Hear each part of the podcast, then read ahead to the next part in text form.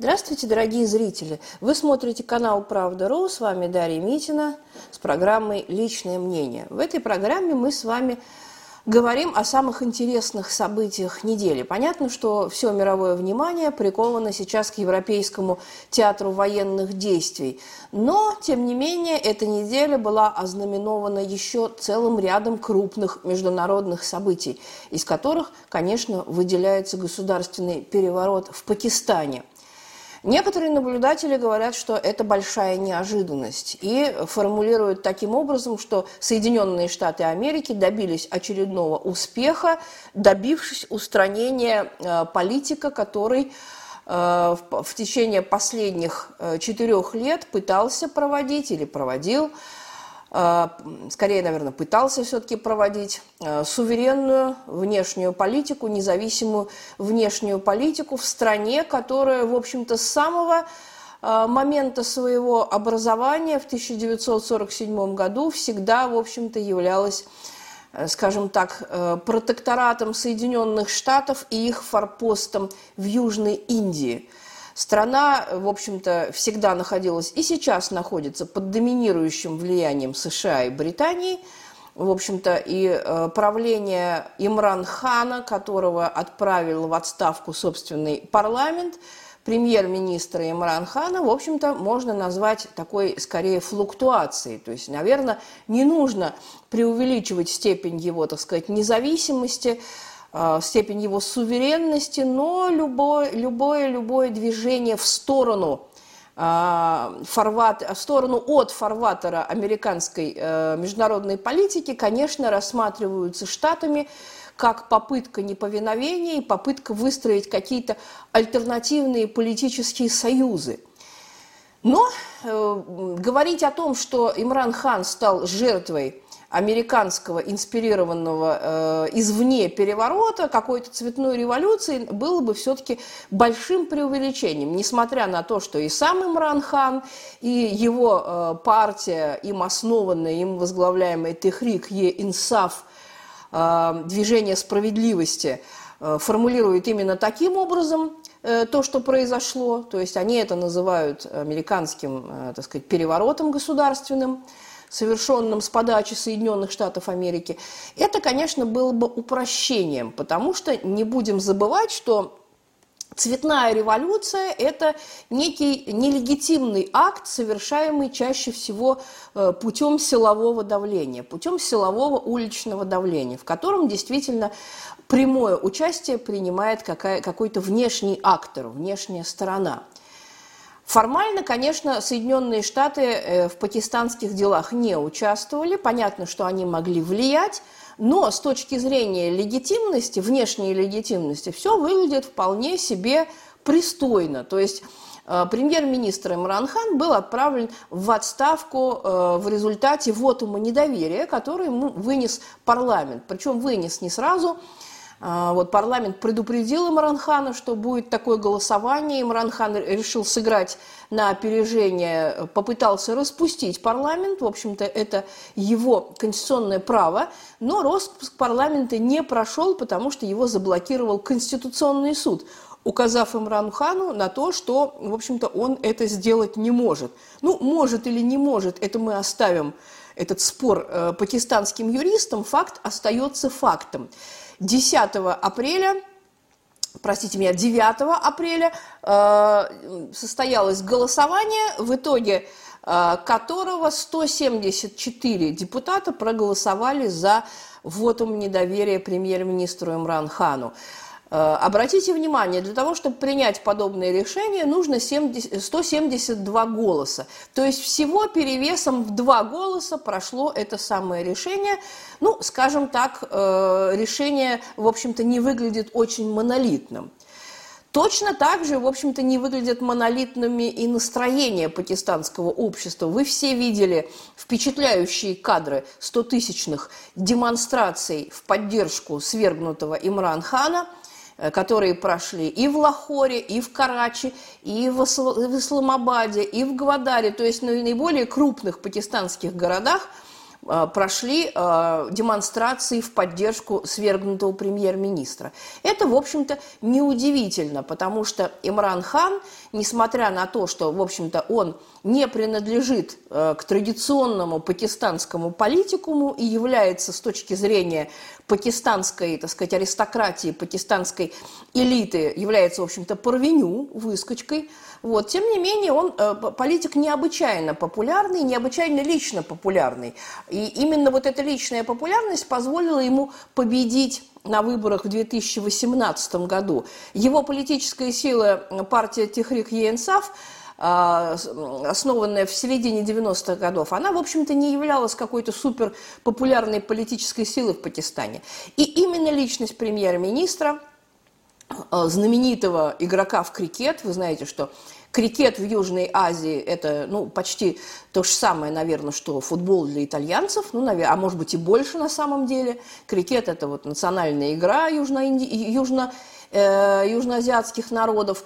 Вот э, чемпион мира по игре в крикет э, Имран Хан стал президентом в 2018 году при поддержке, конечно, как мы понимаем, Э, не только основных политических сил страны, но и э, самого главного политического игрока Пакистана – это пакистанской армии.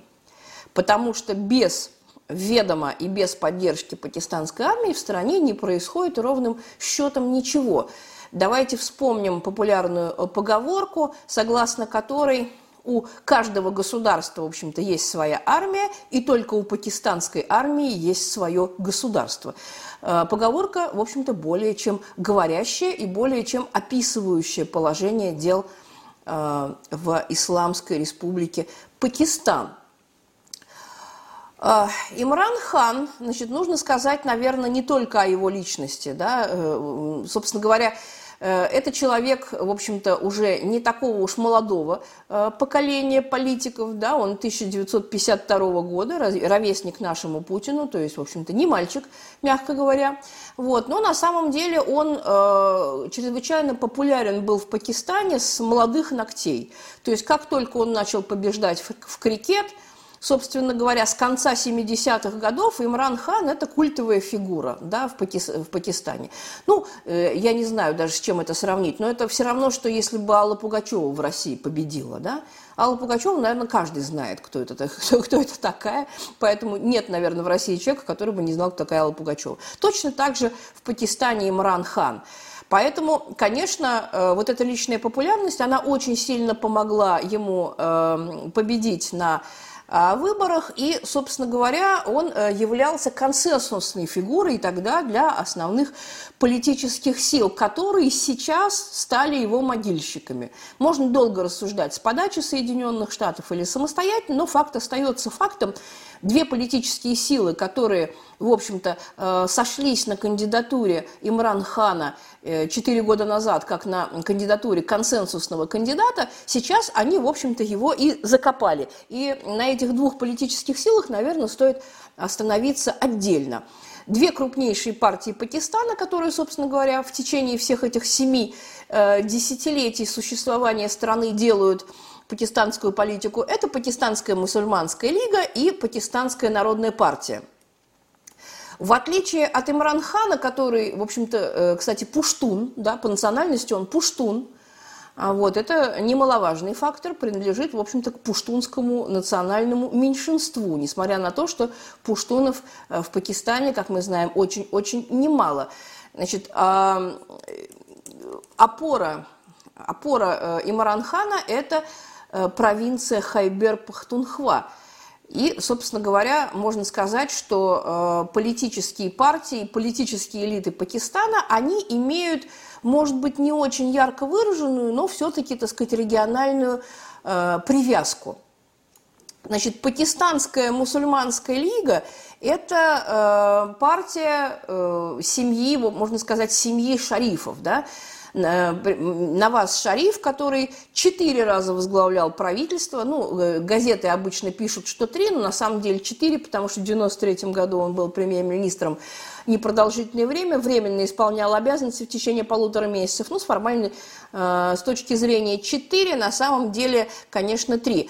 А Наваз Шариф – это, в общем-то, представитель пакистанской элиты, в общем-то, который имеет слабое отношение к основателю э, Пакистана, да, отцу Пакистана, Мухаммеду Али Джинне, хотя возглавляет одноименную партию. Да, Мухаммед Али Джинна, мы знаем, демиург пакистанского государства, он в свое время основал партию Пакистанская мусульманская лига, но это, в общем-то, мало похоже на то, что сейчас ассоциируется с э, фамилиями семьи шарифов. Да. Э, Наваз Шариф э, был свергнут в 1999 году Э, когда, э, в общем-то, был на своем второй, так сказать, премьерской каденции, был свергнут генералом-премьером Мушарафом, выслан из страны и до сих пор находится в Лондоне. Он в Пакистан не въездной, вот, на него объявлена охота, он в розыске, и, в общем-то, приезд его в Пакистан до сего времени, он был чреват просто арестом в аэропорту и припровождением в тюрьму. Как будет сейчас, мы посмотрим. Я думаю, что сейчас ситуация изменилась, потому что к власти пришел его брат Шахбас Шариф, родной брат Шахбас Шариф, теперь в общем-то, по новой ситуации у нас премьер-министр Пакистана и уже получил дипломатическое признание от целого ряда стран. Ну, вообще, так сказать, для того, чтобы вы немножко успокоились, я вам должна сообщить пренеприятнейшее известие. Дело в том, что э, во всей истории Пакистана, которую, в общем-то, мы исчисляем с 1947 года, ни один премьер-министр не ушел Э, в общем-то, исполнив до конца свой пятилетний срок. Да? Ни один гражданский премьер-министр не э, правил полную каденцию. Каждый премьер-министр был либо э, отправлен в отставку, либо уходил в отставку добровольно, да, под чем-то давлением, либо его убирали силой, как правило, с последующим либо убийством, изгнанием или от, и, и, убийством или изгнанием. Да, и поэтому, в общем-то, для Имран Хана так вот, по большому счету, значит, если так внешне да, судить, все пока что обошлось достаточно э, мягко, да, достаточно щадяще. То есть это какая-то лайт-версия судьбы пакистанского премьер-министра. Его, а, не убили, б, не посадили, в, э, против него не возбуждено уголовное дело, которое чревато его посадкой, и Г, он пока что в стране, э, он э, как бы собирается бороться, он совершенно не склонен Э, опускать руки. Он призвал своих сторонников выходить на улицы, они активно это делают. То есть, в принципе, в общем-то, для него ничего не потеряно. Мы знаем, что э, пакистанские премьер-министры, они ротируются, да, они приходят и уходят, но тот же самый Наваз Шариф был э, трижды э, премьер-министром в самые разные года. Да, э, в 90-е годы, потом два раза в, э, в 21 уже веке. Вот, поэтому, в общем, вот такое чередование э, двух ведущих политических партий – это характерная особенность пакистанской политики. Итак, про э, пакистанскую мусульманскую лигу. Значит, э, свергнутый Наваз Шариф, брат нынешнего премьер-министра, он э, был, собственно говоря, вынужден скрываться в Лондоне – Шехбаз Шариф, нынешний премьер-министр, он э, тоже, в общем-то, под следствием был долгое время. Наваз Шариф, естественно, одержим стремлением вернуться к власти. Вот Верховный суд его отрешил от должности на волне коррупционных скандалов в 2017 году. Вот, поэтому, э, собственно говоря, нынешний государственный переворот, он, конечно, э, это было некое мероприятие в пользу пакистанской мусульманской лиги и конкретно э, фамилии, так сказать, шарифов, да. И э, партия мусульманская, пакистанская мусульманская лига, она традиционно дислоцируется, как бы основные ее избиратели, основной электорат – это провинция Панджаб, да, это пакистанский Панджаб, это, в общем-то, гнездо поддержки братьев шарифов. Значит, пакистанская национальная партия, она связана с другой э, знатной пакистанской семьей. Это семья Бхутта. Она была основана э, в 1967 году тогдашним премьер-министром Зульфикаром Али Бхутта, который пришел э, к власти после проигранной э, войны с Индией и отделения государства Бангладеш, как мы знаем. Да? А, Бхутта был свергнут в ходе военного переворота, ну, обычная история, в общем-то, для Пакистана. В 1979 году он был казнен, его э, семья оказалась в эмиграции, и э, его дочь Беназир Бхутта, очень известная женщина, яркая женщина, яркий политик. В 90-е годы она дважды возглавляла пакистанское правительство и была основной оппозицией режиму генерала Первеза Мушарафа. В 2007 году, как мы знаем, ее взорвали то ли талибы, то ли люди Мушарафа. Это, так сказать, вопрос дискуссионный, но мы склоняемся к мысли, что это э, было дело талибов. И сейчас Пакистанскую национальную э, партию возглавляет ее сын Беловал Бхутта Зардари который сейчас имеет э, все возможности стать значимой персоной, так сказать, в государстве, если действительно две крупнейшие партии поделят власть между собой на основе какого-то коалиционного соглашения.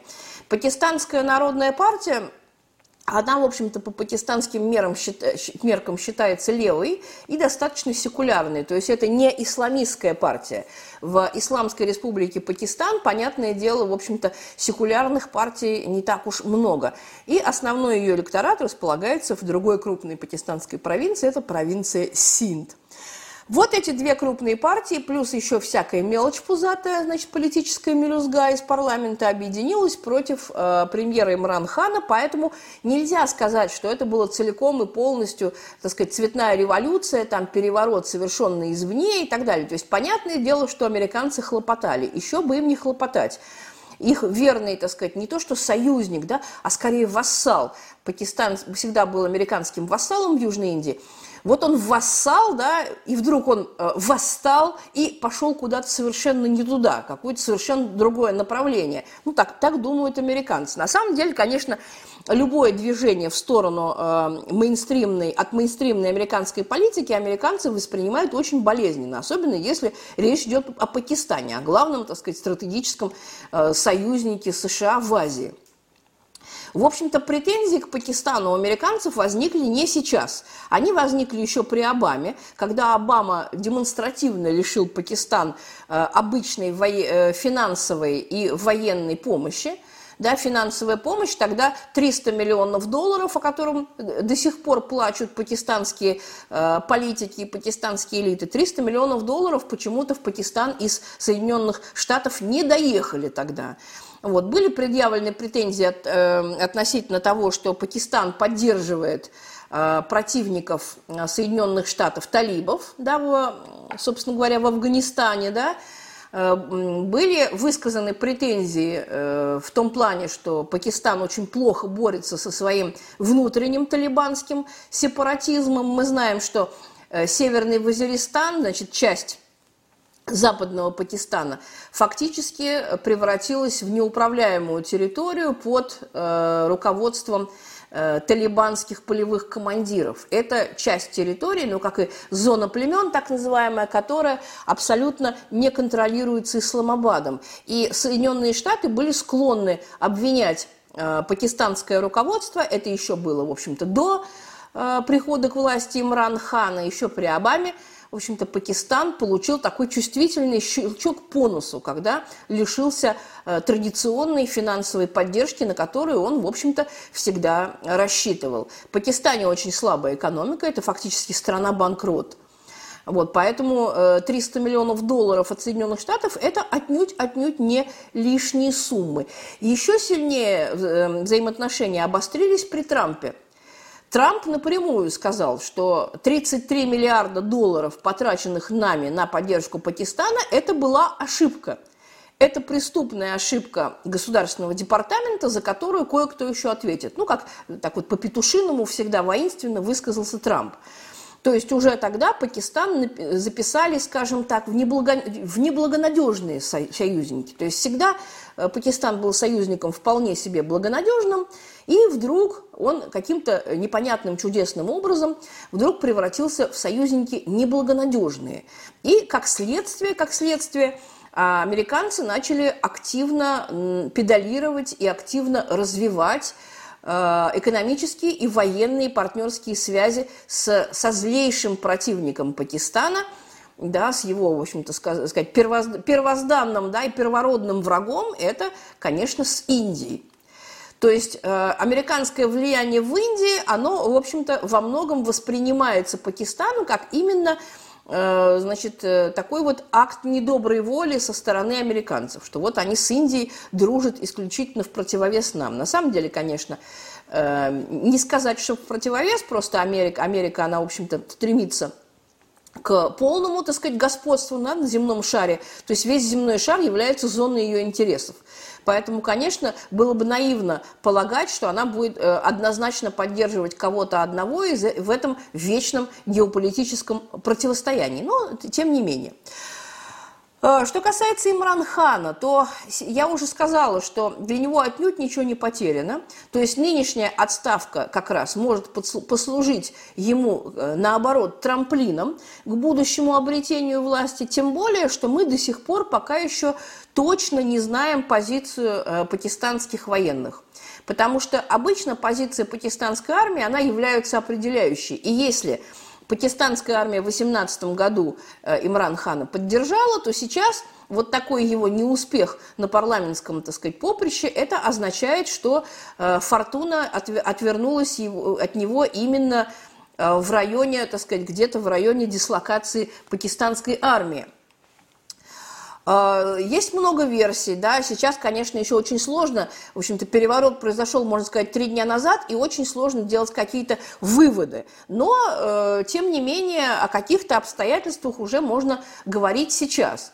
Общеизвестно, что Имран Хан, в общем-то, ухитрился поссориться со своим начальником генерального штаба, генералом Камаром Баджвой, которого он, э, в общем-то, э, ну, можно сказать, критиковал, да, значит, а Камар Баджва позволял себе критиковать внешнеполитический курс правительства Имранхана. В общем, они обменивались такими критиканскими замечаниями, колкостями взаимными. И, в общем-то, в какой-то степени, наверное, это можно расценить как последствия. Да? Вот. Значит, есть сведения, что за несколько дней до состоявшегося в парламенте вотума недоверия э, Баджва встречался с э, Имран Ханом э, глазу на глаз и пытался его о чем-то, так сказать, уговорить. Я так понимаю, что это были какие-то, так сказать, претензии, которые были предъявлены и заявлены какие-то пожелания именно в плане, так сказать, поддержки армии, на которые Имран Хан не согласился. Есть еще одна версия, она, конечно, э, очень выгодна для самого Имранхана. Это, конечно, э, заговор, совершенный с подачи э, именно Соединенных Штатов. То есть версия такого преобладающего внешнего влияния. Потому что, э, будучи в оппозиции, да, те же, та же самая э, партия Пакистанская мусульманская лига, она внезапно да, стала, так сказать, партией не оппозиционной, а наоборот правящей. Да. Э, сам Имран Хан э, говорит о том, что значит, э, партия мусу... Пакистанская мусульманская лига, она оперлась просто, оперлась э, на ситуативную поддержку Соединенных Штатов, которые не могут простить Имран Хану потепление его отношений с Россией, да, вот, ну, наверное, это сильно сказано, хотя у нас есть, так сказать, э, наглядное доказательство того, что какой-то прорыв во внешнеполитических отношениях все же произошел, потому что э, визит Имран Хана в Москву, который, кстати, произошел 24 февраля, вот именно в день объявления Путиным специальной военной операции на Украине, он встречался в Москве с премьер-министром Имранханом. Это о многом говорит, потому что, в общем-то, можно сказать, что это был первый визит э, первого, так сказать, скажем так, лица Пакистана за долгие 30 лет. До этого визитов не было. Были визиты на уровне министров обороны, вот. Последним э, пакистанским лидером, который встречался на высшем уровне, приезжал в Москву, это был Зульфикар Алибхутта, помянутый мной, но это был чисто протокольный визит, который не принес ничего, кроме фиксации, в общем-то, полувраждебных, скажем так, отношений. То есть Пакистан для э, России не просто не друг, а всегда был, в общем-то, стратегическим противником, ну, можно сказать, региональным противником, да, как крупнейшая региональная держава. Давайте не будем забывать, что Пакистан в общем-то, он, по-моему, у нас, какая у нас страна? Четвертая, да? Пятая по населению. Вот. Это, в общем-то, страна очень большая и очень немаловажная. Тем не менее, сказать, что Пакистан развернулся каким-то образом к России, очень сложно – да, я думаю, что визит э, премьер-министра Пакистана был связан со строительством так называемого э, пакистанского потока, да, трубопровода, газопровода, который строится э, российскими э, компаниями на территории Пакистана, которые, в общем-то, э, которые, в общем-то, имеют прорывные, имеют прорывное значение для пакистанской экономики. Пакистан очень заинтересован был в строительстве этого газопровода и Э, это огромный, в общем-то, э, огромный газопровод, больше, чем в тысячу километров, который должен был соединить прибрежные терминалы сжиженного природного газа с северо-восточными провинции, провинциями страны которые, в общем-то, практически лишены нормальной электрогенерации. Понятно, что для Пакистана это очень важный проект. Но, с другой стороны, в общем-то, можно сказать, что экономических отношений с Пакистаном у России ноль. Да? То есть э, товарооборот гораздо меньше, чем, допустим, товарооборот с Ираном, вот, который так мизерный в силу, так сказать, тех санкций, которые наложены на Иран, и он страна, которая уже 40 лет находится под санкциями. Вот. А товарооборот с Пакистаном, он еще в несколько раз меньше. То есть можно сказать, что его, в общем-то, как бы и нет. Вот военно-техническое сотрудничество, ну, здесь очень много болтовни, очень много риторики, а, очень много каких-то подписанных деклараций о намерениях. На самом деле в последние годы, вот уже при Имрам Хане, а, Рособоронэкспорт продал Пакистану 4 самолета, в общем-то, не густо, да, для, по масштабам-то военно-технического сотрудничества. Сравните э, эти масштабы, с, допустим, с объемами э, военно-технического сотрудничества с той же Индией, да, ну, все понятно, да, то есть Индия наш стратегический союзник в регионе, а Пакистан еще до вчерашнего дня, в общем-то, позиционировал себя как наш стратегический противник. Но, тем не менее, вот в результате вот этой сделки по продаже четырех самолетов э, подразделение Рособоронэкспорта обосновалось э, в Лахоре и существует теперь в Пакистане как, в общем-то, полноправная, э, так сказать, полноправный филиал Рособоронэкспорта. Вот, поэтому, в общем-то, можно сказать, что сотрудничество с Пакистаном было в стадии, так сказать, начала, да, и оно связано, безусловно, с именем Имранхана. Были совместные учения, одни антинаркотические, на территории Пакистана, да, другие антитеррористические в Челябинском Чебаркуле, когда пакистанские военные принимали участие в антитеррористических учениях совместно с вооруженными силами Российской Федерации. Ну, в общем-то, это и все. Это все сотрудничество, которое мы имеем с Пакистаном. Поэтому, скажем так, э, российско-пакистанские отношения во всей этой истории, они играют весьма, так сказать, подчиненную и, в общем-то, второстепенную роль, 256-ю, я бы сказала. Конечно, ключевой элемент и ключевой мотив – это э, другое направление пакистанской внешней политики, это направление китайское – Потому что в последнее время зачастую можно услышать такое мнение, что Пакистан из американского форпоста в Южной Индии превращается в китайский протекторат. Это, в общем-то, достаточно сильно сказано, но, тем не менее, какие-то рациональные зерна в этом есть.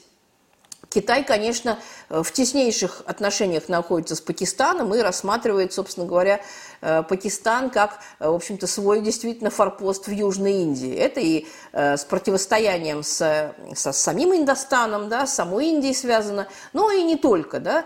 Вот. Тут и политика в отношении Афганистана, тут и экономическая политика, потому что на самом деле пакистанская экономика да, весьма несостоятельная, да, она в общем-то, замещается, она легко замещается китайскими товарами. Поэтому, конечно, вот такая связка э, Пакистана и э, Китая, она, конечно, имеет стратегический характер. Ну, а поскольку, как мы понимаем, что мы вползаем в, в полосу длительного противостояния Соединенных Штатов и Китайской Народной Республики, естественно, в данном случае все, вся пузатая мелочь, которая попадается на этом пути, которую Соединенные Штаты рассматривают как препятствие да, к ведению этой, в общем-то, прокси-войны, такой гибридной войны, да, они, в общем-то, безжалостно уничтожаются.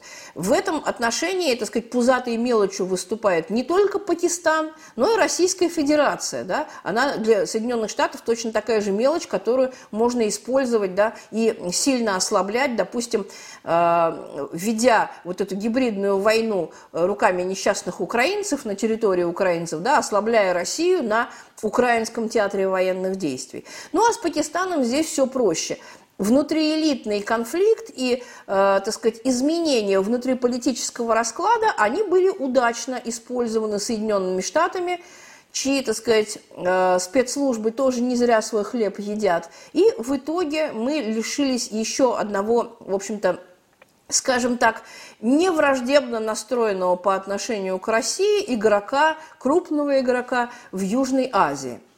Вот это, конечно, прискорбно, ничего особо трагичного, может быть, можно сказать, в этом нет, но и приятного тоже, потому что на самом деле э, э, семья шарифов, которая э, пришла к власти, точнее, вернулась к власти в очередной уже в пятый раз, да, она вернулась к власти в Пакистане, ничего хорошего России не сулит. И все те благие начинания, которые были начаты в э, Имранхановское премьерство, они, конечно, будут сейчас заморожены, законсервированы. Новые хозяева пакистанской жизни имеют чисто проамериканскую направленность. То есть в данном случае мы можем этот шар засчитать, конечно, в пользу Соединенных Штатов. Э, Соединенные Штаты умелым ударом послали этот шар в лунку да, вот этого пакистанского крикета – да, это еще один щелчок по носу не только э, тем э, пакистанским силам, которые желают проводить суверенную, независимую от Соединенных Штатов политику, но и э, чувствительный удар, конечно, и по Китаю, и по Российской Федерации, потому что, собственно говоря, любое ослабление сейчас э, любое усиление, скажем так, любое усиление Соединенных Штатов в любой точке мира, это, конечно, Э, факт для Российской Федерации отнюдь не отрадный. Но, эм, как говорится, такова селяви, да, имеем то, что имеем, в другой раз, как говорится, будем умнее и не будем э, пропускать все мечи, которые посылает судьба в наши ворота. С вами была Дарья Митина. Оставайтесь с нами. Всего доброго. До свидания.